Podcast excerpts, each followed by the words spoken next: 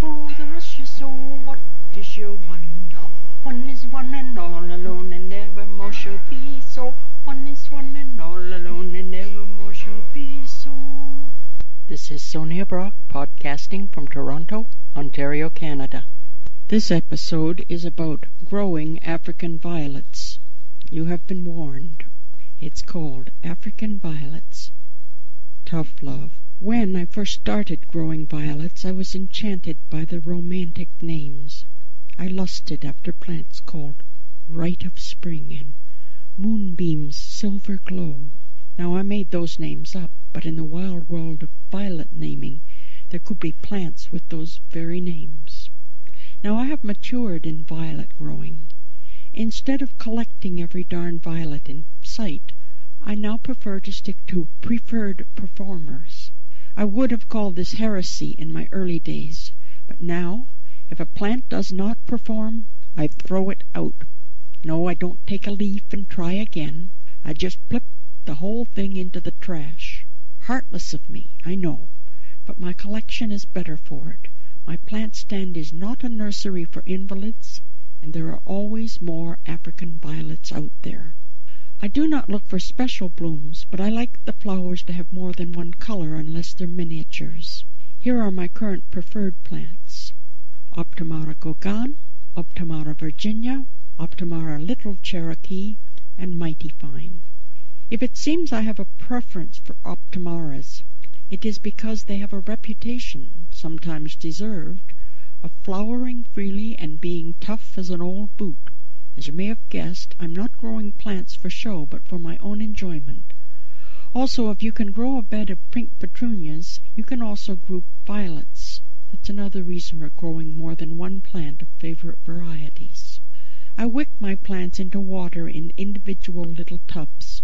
Some violets don't like to get their feet wet this way. Fine. Trash them. I look for sturdy plants that bloom freely and give me good leaves. Since my method of growing doesn't lead to long-lived plants, I am always recultivating new plants from leaves or from seed. I've had considerable success growing from seed. It takes a while, but eventually you have a forest of little plants from which you can choose the best growers, and you guessed it, throw out the rest. Like most of the people out there, I grow a few other plants in season, sweet 100 tomatoes, dahlias, and most recently cacti and succulents from seed, if I live long enough to see them mature. My first love remains, however, the tenacious, free-blooming, and infinitely varied African violet. Now a little subset on wick watering. There are various ways of growing African violets, but I prefer the method called wick watering. A wick made of synthetic material such as nylon baby yarn or a thin strip of nylon stocking is used to bring water into the soil from a small plastic or ceramic reservoir below the plant pot. There are commercial reservoirs, but I use Ziploc containers and cut a strip from their blue plastic lids so I can place the wick through and later fill the containers with water without removing their lids. I like the transparent containers because I can see the water level, although it does lead to more algae growth. You can, however, use margarine containers or other plastic food containers from the supermarket cleaned out and prepared for wicking. The wick is inserted into the pot before the earth is added, attached with scotch tape above, and it goes through the hole on the bottom of the pot to dangle into the container below. Some people complain that the water in the containers turns green from algae growth.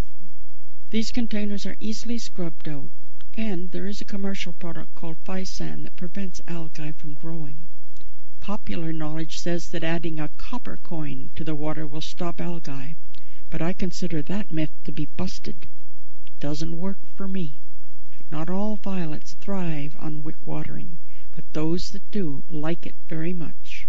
The plants have a continuous source of moisture, but do not become overly wet. One thing you will notice if you start wick watering is when plants are preparing to bloom, they draw much more water and the reservoir quickly becomes dry.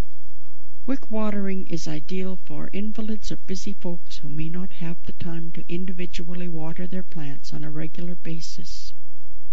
If you have to go away on vacation or for business, you can rest assured that your plants will be well watered in your absence.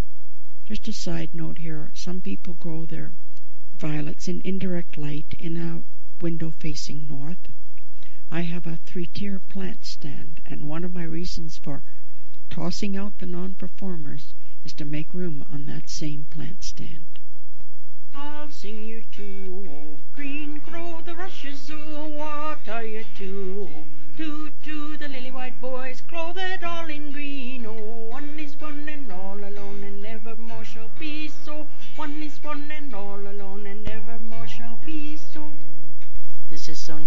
podcasting from Toronto, Ontario. I can be reached through my website at soniabrock.com, S